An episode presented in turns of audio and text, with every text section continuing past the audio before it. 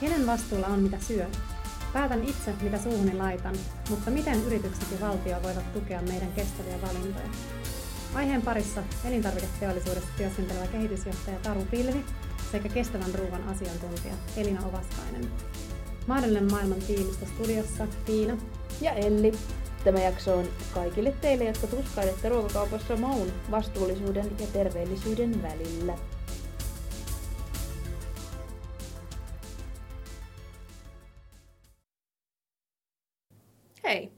Tervetuloa keskustelemaan ruoan vastuullisuudesta. Meillä on täällä mahdollisen maailman studiossa nyt vieraana ruoka-asiantuntija Elina Uvaskainen Motivalta sekä elintarviketeollisuudessa toimiva kehitysjohtaja Taru Pilvi. Jos me lähdetään liikkeelle tästä mahdollisen maailman konseptista ja vastuullisesta ruuasta, niin mikä olisi teille se mahdollinen maailma ja, ja mitä te teette sen eteen? No meille mahdollinen maailma on sellainen, jossa jokainen kuluttaja voisi luottaa siihen, että ne tuotteet, mitä hän ruokakaupasta poimii, niin olisi valmistettu ympäristöä, yhteiskuntaa ja yksilöä kunnioittain. Ja me Goodiolla meidän missio on vauhdittaa positiivista muutosta tämmöistä maailmaa kohti. Ja me tehdään sitä toki itse ja pyritään omalla esimerkillä innostamaan ja, ja kannustamaan ja työntämään myös muuta elintarvike- ja ruokateollisuutta siihen suuntaan, mutta myös niin, että me ei nähdä niin kuin muita toimijoita kilpailijoina, vaan, mm. vaan mahdollisina kumppaneina ja yhteistyötekijöinä ja, ja meidän tavoite onkin niin kuin tehdä mahdollisimman monen toimijan kanssa yhdessä tätä parempaa maailmaa. Että pienillä teoilla itse puskemalla omalla esimerkillä pikkupalaset kerrallaan. No mun mahdollinen maailma on sellainen, että me syödään niin, että maailman resurssit riittävät. Tai se on oikeastaan ainut mahdollisuus. Aivan. Se ei ole edes niin kuin, se ei ole ikään kuin että kysymys, että onko se mahdollista, vaan sitä täytyy tavoitella, että se on se meidän tavoitetila. Mutta se, miten siihen päästään, niin me tarvitaan yrityksiä, jotka on vastuullisia erilaiset politiikkatoimet on avaimia, koska tällä hetkellä meidän järjestelmä on aika uh, rikki.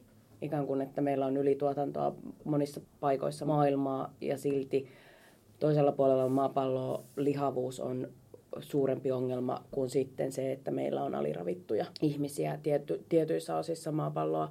Ja kun puhutaan ruoasta, ei voi puhua pelkästään niin kuin suomalaisesta ruokajärjestelmästä tai pohjoismaisesta ja eurooppalaisesta, koska ruokamarkkinat ovat aina globaalit. Et jos Suomessa tuotetaan viljaa, niin viljan hintaan vaikuttaa globaalit markkinat. Mutta että miten tähän päästään, niin tarvitaan edelläkävijäyrityksiä, tarvitaan ohjauskeinoja ja sitten tarvitaan ruoan arvostuksen kasvattamista. Ja tämä on ehkä se hankalin kohta. Näinpä. Tästä, tästä tuli tosi, tosi hyvä intro tästä. Mehän siis puhutaan ruoasta ihan älyttömän paljon. Me puhutaan siitä terveydellisestä näkökulmasta, me puhutaan tästä ilma- ilmastollisesta näkökulmasta, ylipäätään ympäristöllisestä näkökulmasta. Tota, miten te näette, että, että miksi tämä on merkittävää? Miksi me puhutaan siitä niin paljon? No jos nyt ajatellaan, että mikä muu kulutustuote olisi sellainen, että sä teet tosi monta kertaa päivässä päätöksen siitä, että mitä sä valitset. Ja sitten kun sä kulutat sen tuotteen, niin se tavallaan tulee osaksi sua itseä. Ja jotenkin siksi mun mielestä tämä ruoka on semmoinen asia, joka kiinnostaa ja puhuttaa ihan älyttömän paljon, koska se on meidän identiteetin jatke. Se on toisaalta tapa ilmaista meitä itseä, mutta se on niinku super tärkeää. Sä joudut päättämään siitä niinku joka päivä useita kertoja. Ja siksi siinä on niinku toisaalta äärettömän vaikea tehdä muutoksia, koska suurin osa niistä päätöksistä tehdään aika autopilotilla. Muutenhan me uuvuttaisiin ihan täysin, jos me joka kerta jouduttaisiin niinku miettiä se läpikotasin. Mutta tota, siinä on myös paljon mahdollisuuksia. Niin silloin kun niitä valintoja tehdään niin paljon, niin silloin kun jokainen ihminen tai iso osa ihmisistä lähtee muuttaa niitä valintoja, niin se oikeasti vaikuttaa sit isosti maailmassa. Ja sitten toisaalta on huomannut sen, että ehkä sitä elää kuitenkin omassa kuplassaan, ikään kuin siinä ruokamaailmakuplassa. Että me ollaan tosi tiedostavia ja kuvittelemme olevamme tosi tiedostavia ja mä kuvittelen, että kaikki puhuu ruuasta. Mä olen myös ruokakirjailija. ja sitten mä, kun rupesin tekemään tämä mun ruokakirja, minkä mä oon tehnyt yhdessä pienen työryhmän kanssa, niin se liittyy äärettyvän suolen oireyhtymään. Ja sitten mä niin kuin tajusin, että niin, että Elina ei kaikki niin kuin elä sen ruoan ympärillä. Että ihmiset tekee niin kuin just autopilotilla niitä ratkaisuja. Ja suurimmalle osalle meistä kuitenkin ruoka on polttoainetta. Ja mun mielestä ruokakeskustelun pitäisi olla, koska se iso massa, ketä meidän pitäisi saada liikkumaan siihen suuntaan, että se ruoka on oikeasti muutakin kuin sitä polttoainetta, että siellä mietittäisiin niitä ympäristöarvoja, eläinten hyvinvointia, sitten myös sitä terveellisyyttä, mitä, mitä mä saan siitä ruoasta, plus sitten sitä, että miten mä arvostaisin sitä ruokaa enemmän, niin se on niin kuin tosi iso haaste. Me kyllä ajatellaan ja me tarvitaan sitä ruokaa joka päivä, mutta ehkä just se, kun se on niin arkinen asia, mm. niin sen takia me ei niin kuin mietitä sitä. Ja sitten edelleen meidän kuluttamisesta, niin noin 12 prosenttia menee vaan ruokaan. Se ei ole edes meille taloudellisesti mikään maailman suurin investointi. Tietenkään me tehdään niitä pieniä ruokahankintoja joka päivä. Sä oot Elina useamman kerran maininnut musta tosi ihanasti ja se on niin mua tässä nyt koskettanut, kun mä oon kuunnellut, toi, niin kuin, että meidän pitäisi kasvattaa ruoan arvostusta. Ja totta kai me voidaan niin kuin, tietoa kaataa ja tietoa lisätä ja niin kuin, pistää ihmisten päihin ja näin, mutta mut jotenkin kyllähän se kaikki lähtee sieltä mm. arvostuksesta. Mm. Ja silloin kun sä niin kuin, todella arvostat jotain asiaa, mitä sä oot niin kuin, nauttimassa, niin sä ensinnäkin haluat saada siitä tietoa ja sä niin kuin, haluat tehdä tietoisempia parempia valin, valintoja. Niin kuin niissä puitteissa, kun sulla sitä tietoa siinä nyt sattuu olemaan käsillä. Mutta jollain lailla se, että meillä tietysti Suomessa, kun me ollaan niin kuin insinöörikansaa ja me suhtaudutaan siihen hyvin sillä lailla niin kuin teknisesti. teknisesti joo, joo että mitä komponentteja siellä on, paljonko saan energiaa ja kaikki tämmöiset niin kouluruokailut ja muut, ne on niin kuin enemmän ehkä matematiikkaa kuin nautintoa siitä ruoasta. Et, et jos sieltä nyt tulee kaikki ne aineet, mitä kuuluu, niin se on hyvää. Ja eihän se niinku pelkästään niin, että jotenkin se niinku sosiaalisen puolen ja sitä kautta se ruoan arvostuksen ja niinku sen ajan laittaminen siihen ruokaan, niin saadaan, niinku, kyllä mä uskon, että sitä kautta niinku ihmiset rupeaisi enemmän ajattelemaan. Ja kun ihminen rupeaa ajattelemaan, niin se tekee myös tietoisempia, parempia valintoja ja osaa myös vaatia sitten taas kaupalta ja, ja yritystoimijoilta niin kuin erilaisia valintoja. Että yritykset, niin kuin lainsäädäntö ja kuluttajat, kaikki yhdessä me viedään tätä eteenpäin. Kyllä kuluttajat on kuitenkin ne on niin kuin enemmän, niin kuin, ne on ne, jotka sit sitä tulevaisuutta kuitenkin sille, että no tällaista me halutaan ja tollasta ja toi asia on väärin ennen kuin sit se lainsäädäntö muuttuu. Että kyllä niin kuin kaikkia tahoja tarvitaan, mutta ei tietenkään sitten kuluttajalle pelkästään pidä sälyttää sitä vastuuta mm. tämmöisessä asiassa. Joka päivä joutuu itsensä kanssa tekemään mm. niitä puntarointeja, että mihin mä nyt oikeasti uskon. Mm. Niin kuin vaihtoehto. Eikö tässä kiteydy myös yksi tavallaan niistä ongelmista, että me ollaan kuitenkin kaikki ihmisiä, jotka tekee jollain tavalla ruoan kanssa töitä ja ollaan kouluttauduttu niin mikä se, oliko sulla joku ruokatausta? Joo, mä oon siis kanssa ravitsemustieteellinen, okay. tai siis valmistumassa kohta. Okay. Niin, tota, niin, niin tavallaan jos mekin painitaan koko ajan niin valtavien mm. niin kuin niin. henkilökohtaisessa elämässämme, niin valtavien kysymysten äärellä, niin miten joku, joka ei ole yhtä kouluttautunut ja perehtynyt tähän niin. asiaan, niin miten siis ne pystyy ihan, tekemään niitä päätöksiä? Miten ei, ne osaa arvostaa? Nimenomaan. Ja, ja, sit, niin, ja sitten kun siinä on vielä se, että mun nyt tekee mieli tota. Niin. kun mä oon myös totuttu siihen. Niin, kyllä. Et jotenkin eniten ja, mä, mä niinku itse välillä, kun miettii tota, niinku noita kauppoja, Mm. Et kun tämä meidän systeemi on sellainen, että et on noin kaupat ja sitten sinne ladataan sitä tavaraa ja johonkin tuohonkin menee lähimpään supermarkettiin, niin siellä on niinku yli puolet siitä pinta-alasta on niinku paikkoja, missä mä en ikinä käy. Mm. Mutta ne hyllyt on täynnä. Joo. Siellä on niinku satoja, satoja, tuhansia nimikkeitä, jotain mm. juttui, mitä joku jossain päin maailmaa tekee. Ja niinku ihmiset istuu ja miettii niitä bränttejä ja kaikkea, niin. kirjoitettaisiko tähän tämmöinen ja tässä on tämä uutuus.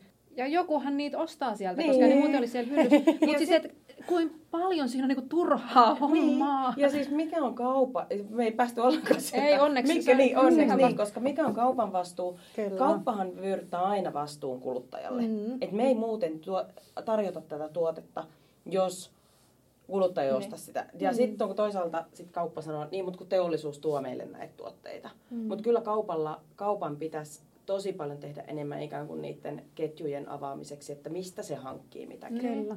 Ja sitten toisaalta, kaup- jos katsoo, sit avataan sit niinku vaikka jonkun elintarvikkeen se arvoketju, niin melkein mikä tahansa tuote. Puhutaan kovasti siitä, että saako ne tuottajat tarpeeksi. Mm. Ja katsot, niin kuin mikä siitä eniten ottaa, niin se on se kauppa. Niin, kauppa. Kyllä. Koska niiden pitää ylläpitää sitä Niin. systeemiä, että me voidaan mennä sinne ja niiden tuhansien tuotteiden sit viidakosta jotain. Joo, sen takia Mikä on minusta tavallaan se, mitä me ehkä niinku halutaan, niinku, mutta Eli kenen, kenen vastuulla näiden muutoksien tekeminen sitten on? Onko se kuluttajan vastuulla tavallaan vaatia sitä, vai olisiko se sitten lainsäätäjän niin kuin vastuulla asettaa ne minimistandardit tai muut? siis ilman yhteispeliähän to, ei, ei voi asettaa niin kuin jotenkin, että se on noiden vastuulla kaikki muut, vaan niin kuin nostaa kädet pystyyn. Koska se, että jos ei ole järkevää lainsäädäntöä, niin ei ole niitä rajoja, missä toimitaan. Jos ei ole innovatiivisia rohkeita yrityksiä, jotka lähtee tarjoamaan sellaista uudenlaista ravintoa tai tuotteita, joita kuluttajat ei ehkä pysty edes vielä mielikuvittelemaan, niin ei ne pysty tekemään niitä valintoja. Mutta mä en tiedä oikein, kenen vastuulla olisi lisätä ruoan arvostusta, mm. että heitetäänkö jollekin mar- martoille tai niin kotitalousopettajille tai kenelle, mutta voisiko vaikka koulussakin jo tehdä sille jotain perheissä ja hyvä kysymys. Mä en ole, tämä arvostus on mulle nyt nousi tässä ihan niin kuin uudella tavalla esiin ja mä en, en ole oikein miettinytkään tota. Ja se on tosi hankalaa, koska silloin me puhutaan niin kuin siitä minusta ja minun suhteesta mm. ruokaan. Mm. Ja meillä on ihan mielettömän hieno mahdollisuus esimerkiksi kouluruokailu, mikä on ikään kuin se ensimmäinen tai päiväkodit, kun meillä on se ilmainen ruoka siellä. Niin ikään kuin, että millä tavalla me yhdistetään siihen se ruoan arvostaminen ja se, se jotenkin se sosiaalisuus. Ja siellä varmasti tehdäänkin koko ajan tosi paljon ja tänä vuonna, kun on juhlavuosi vielä kouluruokailussa, niin sitä nostetaan esille paljon enemmän. En mäkään usko, että ruoan arvostus nousee vaan yhden sektorin toimilla. Noi, mitä jo mainittiin, niin on ihan mielettömän hyviä just siitä, että pitää olla niitä yrityksiä, jotka tarjoaa uusia tuotteita. Ja sitten me tarvitaan semmoista niin kuin syyttelemätöntä ruokakeskustelua. Tämä myös liittyy tähän no. omaan ku- kuplaan, missä niin kuin elää siinä, että hirveästi on niin kuin vaan erilaisia linnoituksia siitä, että mitä on ruokakulttuuri tai mitä nyt on oikein syödä. Tai että pelkästään se, että onko Suomessa ruokakulttuuria vai ei, on ihan järjetön keskustelu, koska onhan meillä ruokakulttuuria. Se on se, mitä me eletään ja syödään ja tehdään päivittäin arvostuksen lisääminen tulee siitä, että me keskustellaan enemmän, keskustellaan neutraalimmin enemmän, tuodaan totta kai niitä mielipiteitä, tuodaan faktoja pöytään, mutta jotenkin semmoinen, niin että me ymmärrettäisiin. Tosi äh, surullista on se, kun on kollegoilta, kotitalousopettajilta kuullut äh, seiskoluokkalaisista, jotka ei osaa kuoria appelsiinia tai eivät osaa kuoria perunoita. Että ei voi arvostaa ruokaa, jos ei pääse sen kanssa kosketuksiin. Et kyllä meillä varmasti on semmoinen niin kuin paljon taitoja, joita mitä meidän pitäisi opetella ja ehkä siellä perheissä ruoan muuttuminen pelkästä polttoaineeksi yhdessä tekemiseksi, niin sillä olisi jo tosi paljon vaikutusta. Sitä mä mietin, että kun me tässä naisissa keskustellaan tästä ruoka-aiheesta, että onko tämä myös jollain tasolla sukupuolittunut aihe? No tämähän on mielenkiintoisella tavalla mun mielestä sukupuolittunut. Että tota, jos katsotaan niin kuin ruoka-alan yrityksissä, jos katsotaan vaikka opiskelijoista, ketkä niin kuin ruoka, elintarvikealalle lähtee, sehän on naisvaltaista eh, toimintaa ja, ja eh, niin kuin suurkeittiöissä se on naisvaltaista. Mutta sitten jos me katsotaan, avataan TV ja sieltä tulee kokkiohjelmia vähän väliä, niin siellä ne niin kuin isoimmat rockistarat, ne on miehiä. Ja se on niin kuin miesten maailma. Ja siis sehän on mieletöntä, miten paljon niin kuin tuon tavallaan kokkaamisen ja ravintola, tämmöisen, tämmöisen ruo- ruokatekemisen niin kuin näkyvyys ja varmaan arvostuskin on, mm. on niin kuin noussut viime mm. vuosina. Et, et jollain lailla, joo, se on sukupuolittunutta, mutta tosi hassulla tavalla. Et, et miksei, siis, miksi vähemmistö niistä staroista on naisia, kun naisista on kuitenkin se enemmistö, jotka oikeasti sit niinku tekee niin. sitä, jotka niinku ruokkii. Äitien tekemään ruokaa. Niin. Et miksi naiset tekee sitä tylsää juttua ja miehet tekee sitä se on mielenkiintoista. Mm, toi on totta. Toi on myöskin varmaan monilla muilla aloilla niin kuin niin. tämän tyyppistä trendiä on nähtävissä, että si- siihen on varmaan monia syitä, mikä siinä sitten sukupuolittuneisuuteen vaikuttaa. Niin, mutta että mm-hmm. kyllä mun mielestä, niin kuin, ja, ja tavallaan ne kokkiohjelmat ja nämä rockistaramiehet siellä maailmassa, nehän on tehnyt tosi paljon mm. tämän ruoan arvostamisen eteen. Mm. Että se on niin super tärkeää. Ja niin kuin kaikki kunnia heille siitä, että ihanaa, että tämmöistä on. Että jollain lailla pitäisi sitten osata käyttää niin kuin molempien sukupuolien vahvuuksia siinä. Mutta se on jännä, niin kuin mainitsit tuosta, että kuinka se on usein vähän sellaista puolueellista tai jopa syyttelevää mm. se ruokakeskustelu, mikä mun mielestä kertoo vaan siitä, että ruoka niin kuin, se kuitenkin on meille sit tosi intohimoinen aihe. Ja se, että miten minä syön ja mikä on oikein ja mikä on, niin kuin, että, että kyllä se niin kuin aika nopeasti menee sitten ihon alle. Ja musta kertoo siitä, että siellä on tosi paljon ammennettavaa, kun mm. se vaan niin kuin oikealla tavalla pystytään mm. niin kuin, ottamaan esiin ja, ja viemään eteenpäin. Elina, sä mainitsit nämä kuplat tässä aikaisemmin, että onko tässä myös tietyn tyyppistä äm, ehkä toimeentuloon liittyvää kuplaa, että tavallaan, että et onko tavallaan vastuullinen ruoka harvojen etuoikeus. Et, et tietysti usein laadukas vastuullinen ruoka myös maksaa enemmän. Öö, maksaa ja ei maksa. Ja on ja ei ole. Mä ruokahävikkikeskustelussa tosi usein mulle sanotaan, että no ruokahävikkiä on sen takia niin paljon, kun ruoka on niin halpaa. Mutta silti niin kauan kuin meillä on uh, leipäjonoja, niin me ei voida niin kuin kirkkain silmäin vaan sanoa, että ruoka on liian halpaa. No minkä takia meillä on sit, niin, kuin niin valtavia leipäjonoja. Mutta toisaalta sitten se ravitseva hyvä ruoka ei ole myöskään sitä kalleinta ruokaa. Kalleinta ruokaa siellä on... Jos kauppaan menee, niin kuitenkin suhteessa valmisruuat, erilaiset einekset. Jos me niin kun mennään satokauden mukaan, mikä on tällä hetkellä kuuminta hottia, niin jos me nähdään vaivaa ikään kuin sen ruoan valmistukseen, niin me pärjätään tosi pienellä niin kuin rahallisella panostuksella. Me saadaan sieltä vihanneksia halvalla. Erilaisia kuivattuja kasvisproteiinin lähteitä saa tosi halvalla, papuja, herneitä. Mä oon niinku ihan kävelevä automaatti, että mä ostan aina kaikki punalaputetut pois kaupasta. niinku, Mutta entäs se vaiva? Mut, niin, Noin vaatii mut, vai, vähän niin, enemmän vaivaa. Ne vaatii vaivaa, mutta se ei ole taas liity ikään kuin siihen, siihen keskusteluun, että onko ruoka liian kallista tai harvojen etuoikeus. Mutta samoilla aikaresursseilla sitten ihmisillä on ehkä vähän eri vaihtoehtoja ostaa ehkä prosessoidumpaa terveellistä, joka on ehkä... Mutta prosessoitu ei ole välttämättä niin. aina terveellistä. Eli niin. ne ei niin kuin, siinä ne ei niin jalostettu, mm. mutta siinä ne ei niin kuin, nähtävästi se, että sä teet itse tuoreista raaka-aineista, niin uh, se voi olla jopa terveellisempää sitten kuitenkin. Ja sitten siinä täytyy myös, sekin on niin suhteellista, että jos mä teen äh, vaikka ison keiton, se hetkellinen panostus siihen ruoan valmistukseen, niin se kuitenkin tasottuu. Mä en näe ikään kuin ruoan laittamista aj- ajan vievänä tai että se on jotenkin kun sinulla on rahaa, voit syödä ravintolassa, jos siihen ei mene silloin aikaa. No menee siihenkin aikaa. Et siinä en näe semmoista suoraa yhteyttä. Haluatteko te vielä jotenkin antaa teille vinkit, miten tämä, tämä sitten valtavirtaistetaan, tämä vastuullinen syöminen? Tässä oli hyvä keskustelu niin ruoan arvostuksesta, niin. että se varmaan ehkä täydensi aika hyvin. Niin, mä hyvin jo, jollain lailla tota, mietin sitä, kun ennakkoon oli puhetta, että vaikka joku kiva resepti ja sitten mä olin niinku ajatellut, että no voidaan mennä siihen vielä. En lähtisi, en olisi lähtenytkään mistään, mistään reseptistä. Jotenkin itse kun ravitsemus ihmisenä lähtee niin kuin siitä, että jos sä haluat saada jotain pysyviä muutoksia aikaiseksi, niin sun pitää lähteä siitä, miten sä nyt jo syöt ja miettiä joku sellainen muutos, joka sopii siihen sun ruokavalioon. Että et älä lähde niin kuin, ottamaan jotain yhtä irrallista reseptiä ja kokeile sitä joskus, vaan mieti, mitä sä siinä sun omassa päivittäisessä viikoittaisessa syömisessä voit muuttaa.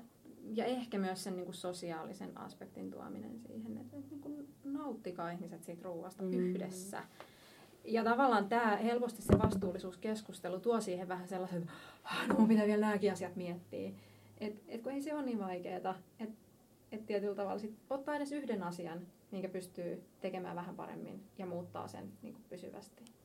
Tarvitaanko tässäkin vähän semmoista armollisuutta itselleen? Mm. Että niin kuin, jo se, että ajattelee, niin on jo aika pitkä. No si- se on ensimmäinen askel. Ilman sitä ei niin oikein tapahdu mitään ja, ja siitäkin pitäisi olla ihan tyytyväinen, koska siitä se sitten lähtee. Et jos mä mietin vaikka nyt tätä kuudioa, niin se on lähtenyt siitä, Ja Jukka on ollut niin pelikehittäjä, elänyt tosi hektistä, tosi epäterveellistä elämää, halunnut muuttaa sen, lähtenyt miettimään, että no okei, tämä ravinto, tätä voisi vähän niin kuin korjata, huomannut mielettömiä muutoksia. Sitten yhtäkkiä olla jossain suklaahyllyllä, tästä ei tule mitään, ja lähtenyt tekemään parempaa suklaata. Ja nyt me ollaan tässä. Et pienistä yksittäisistä asioista. Ei se muuttanut niin kuin koko maailmaa kerralla. Se muutti jonkun jutun, joka johti siihen, että se sitten jonain päivän rupesi sitä suklaatakin miettiä ja siitä taas. Niin tämmöisiä polkuja voi löytää. Ja ne on ihan, ihan mahdollisia. Et ei kaikkea kerralla, mutta edes ajattelee ensin, niin se on jo paljon. Niin, ja kyllä se varmaan, jos aloitettiin mahdollisesta maailmasta, niin kyllähän meillä nykypäivänä kaikki on mahdollista. Meillä on kaikki maailman tieto, meillä on koko ajan lisääntyvä teknologia, mikä voi auttaa meidän niin kuin vastuullisempien ratkaisujen tekemisessä. Ja kyllä me sitten välillä tarvitaan niitä semmoisia niin avokadopastan korvikkeita. Mä oon sanonut meidän Motivan kalvosarjaan asiantuntijalausunto ruokajärjestelmästä vuonna 2030, niin sanoin sitten suuria ja viisaita ja totesin, että vuonna 2030 nauris on uusi avokado ja syömme ilmasta proteiinia.